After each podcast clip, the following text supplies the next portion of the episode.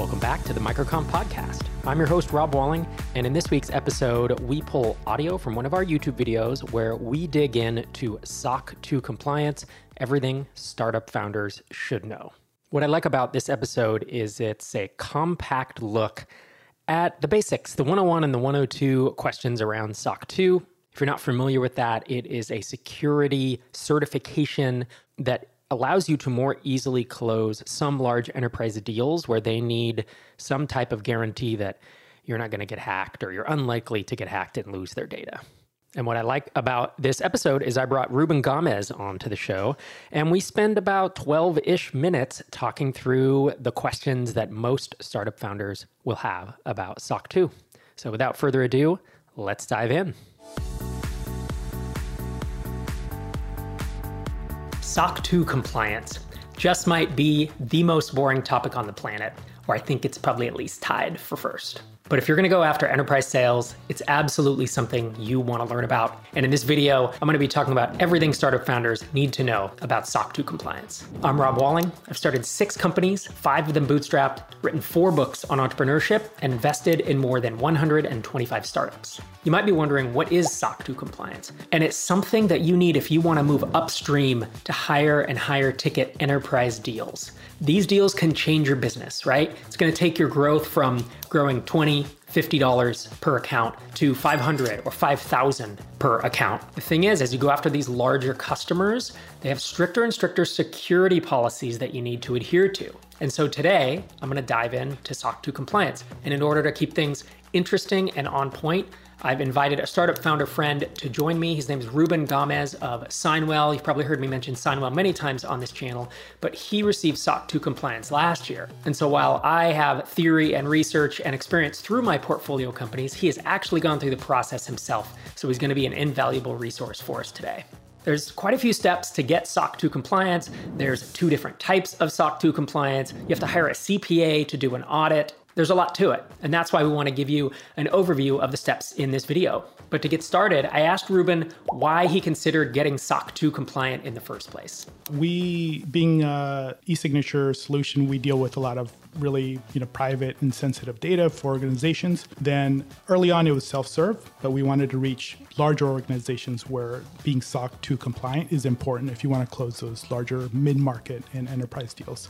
Do you think you could get those enterprise deals without SOC 2? Like, can you implement your own internal policies? Yeah, you you can definitely get some of those. There might be some deals that would be really hard to get or impossible to get without it. Uh, but in some cases, you can. I've talked to some founders that have not had it and have been working through getting some deals. And usually, what you have to do is just get a, a custom contract uh, with an attorney, draft that up, get them to be okay with it. Uh, so there's extra work. Even if you can get some deals without it, uh, with it, for us, it just makes certain deals really easy. You know, they'll come to you with like these questionnaires and all these all these uh, requirements on the security side. Sometimes we could just give them our SOC 2 uh, report, and it just cuts down on a ton on the work. Next, I asked Ruben about the difference between SOC 2 Type 1 and Type 2. So, Type 1 is basically just a lot less in depth, a lot less controls and requirements and, and uh, compared to Type 2. Type 2 is will take a lot longer to get, it'll be a lot more expensive, and there are a lot more controls involved in Type 2. So, it's just more in depth. And larger organizations uh, sometimes will, will want a Type 2. Which one did you choose and why? We went with type 2 because we knew that we were going to go mid market and enterprise. So we wanted to jump to that. I do know some people that do type 1. After talking with uh, some auditors and some people that had done it, it just seemed like it was easier and better for us to go straight to type 2 and not, you know, spend all that time on it. Obviously, cost is a big concern for any startup founder. And so I asked Ruben how much he spent getting SOC 2 compliant. How much did it wind up costing you? I would say around 40,000 total. I wouldn't say that 40,000 is what it, it'll cost everybody. That's just including stuff that was maybe unique to us on the technical side, right? So I'm bundling all that in. So it was somewhere around 12,000 for uh, the compliance software that we use that helped cut down on a lot of time called uh, Vanta let's say 15,000 for auditors. They uh, try to hack into your system, tell you all the vulnerabilities for uh, penetration testing. uh, included. And then, you know, our time, of course, and probably the rest was development technical. Like internal costs, paying your team members and such? Uh, we actually outsourced a ton of that work. So okay. somebody who was helping us we had a super simple uh, setup on just uh, AWS EC2, like one, you know, everything bundled in, into one server. It's not part of the requirements, but there's some very high level things. They don't dictate like technically you need to do these things. What they say is like you need to uh, have some sort of uh, redundancy, uh, you know, worry about availability and all that stuff. So we went about it a certain way, not just for SOC 2, but also for, you know, for running our business and scaling. Yeah, I had heard some estimates, general like twenty to thirty thousand mm. all in, and so it makes sense that if you may have had more engineering work to do, side, I could yeah, I could yep. see that pushing it to forty pretty easily. Competition for great talent is more challenging than ever. Almost every startup I know struggles to hire fast enough to keep up with demand. In order to hire faster, you need a trusted source of pre vetted candidates. Lemon.io is that source. They have an extensive network of engineers from Europe and Latin America, and every candidate has been tested and interviewed by their team. You're probably wondering how is this different from hiring on your own? Number one, you can have an engineer who can start working within a week instead of months. Number two, you don't waste your time on unqualified candidates. Number three, you'll have easy access to global talent without going through dozens of job boards. And number four, it's more affordable than hiring local talent. So if you need to expand your engineering team or delegate some of your engineering work, use lemon.io. We have a special discount for fans of MicroConf. Visit lemon.io slash microconf to receive a 15% discount for the first four weeks of working with a developer. That's lemon.io slash microconf. In addition to money, time is a huge factor, the amount of effort. So I wanted to ask Ruben how long it took Signwell to become SOC 2 compliant that also I think varies a bit depending on what you have to do. For us, we had to do more technical stuff. So I would say the non-technical stuff probably about two weeks, two and a half weeks or so, and that that's pretty fast. I think using um, it helps to use something like the software that we use. That cuts down. There are a lot of different solutions out there nowadays.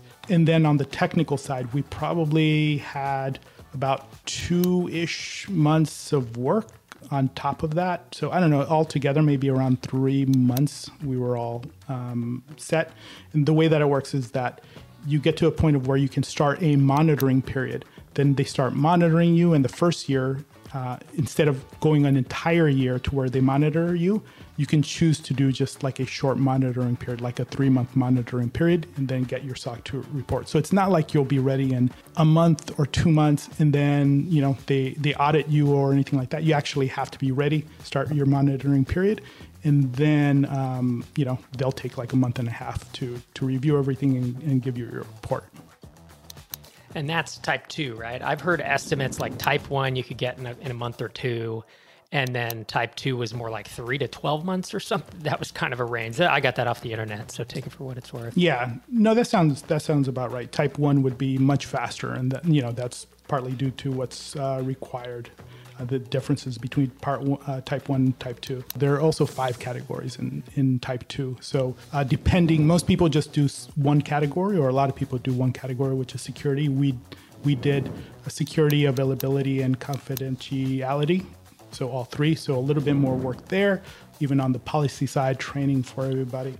Uh, we also bundled in HIPAA, HIPAA compliance at the same time, because there was so much overlap with those three categories. It added a little bit of time, but not that much time. And of course, a question on all of our minds. I wanted to find out from Ruben if all of it was worth it. Now that you're through it and you've spent the money, you spent the time, would you say it was worth it? Yeah, for us, it, it has been. Like I said, it's definitely helped us close uh, some bigger deals. It's also just made it easy for you know for for other deals that we probably would have gotten, but we would have spent a lot more time doing it. As we wrapped up the conversation, I was curious if Ruben thought that he would have been able to become compliant without a service like Vanta. So I know that you need to pay a CPA, an accountant, to do the audit, right? There's no way around that. And you need to create the documentation or pay someone to do it. You need to have all the technical work done or pay someone to do it. Aside from that, and I know you used Vanta, the software, that's kind of like checklist software that monitors and does all the stuff that you've said. Could you have accomplished it without a Vanta, you know, product like Vanta? Or is it kind of a a necessity or maybe a no-brainer mm. at hmm. this point to use a service like that, even though you said it was ten or twelve thousand dollars. Yeah, so you definitely could have done it. People were doing it before these, you know, these uh, systems existed. It's similar to like when GDPR came out. We hired somebody that was an expert in that, and it was just a very manual thing. They had a bunch of spreadsheets. They wanted access to systems, so I would imagine it would be the same sort of thing. It would just take longer uh, to do it. I feel like it's kind of a no-brainer if you have the money to do it that way. I'd have a difficult time going without a, a, system like that. Not just because the, the software they hook into all your systems, they do all the monitoring, they spit out reports, make it faster and easier on that side of things, but they also handle onboarding for employees, offboarding. They give you templates for policies. They, for us, they recommended auditors and auditors that knew the system. They recommended people for penetration testing, all that stuff. And you can actually ask them questions when you're uh, when you're in the middle of it, like, oh, I don't have an auditor yet, but this is what we're doing. How do you think we should handle it? They'll, they'll you know they'll not try to say, well, you need to talk to an accountant or you know somebody else. They'll they'll just answer your questions. Actually helpful. Yeah. And for folks watching, you know, Vanta is the right. one you used, but there are a lot of them. There's Secure Frame, Drata mm-hmm. or Drata, I'm not sure how to pronounce that, Sprinto, Audit Board, yep. and many others. Awesome. Thanks, Ruben. Thanks for joining me. Yeah, of course. Thanks. SOC 2 compliance is obviously a very big topic, and it would be very difficult to cover all the nuances in a YouTube video like this. That's why at MicroConf we've created an article all about SOC 2 as well as a checklist that you can reference. If you head to microconf.com and click latest in the top navigation, you will find that article. If SOC 2 is something you're thinking about, you're probably looking to sell to enterprise customers, which can be hard, especially when you're bootstrapped or mostly bootstrapped. Enterprise customers will have a lot of questions that you want to be ready for. And in order to do that and be prepared, check out this next video to make sure you are ready. Thanks so much for joining me today. I'll see you in the next video.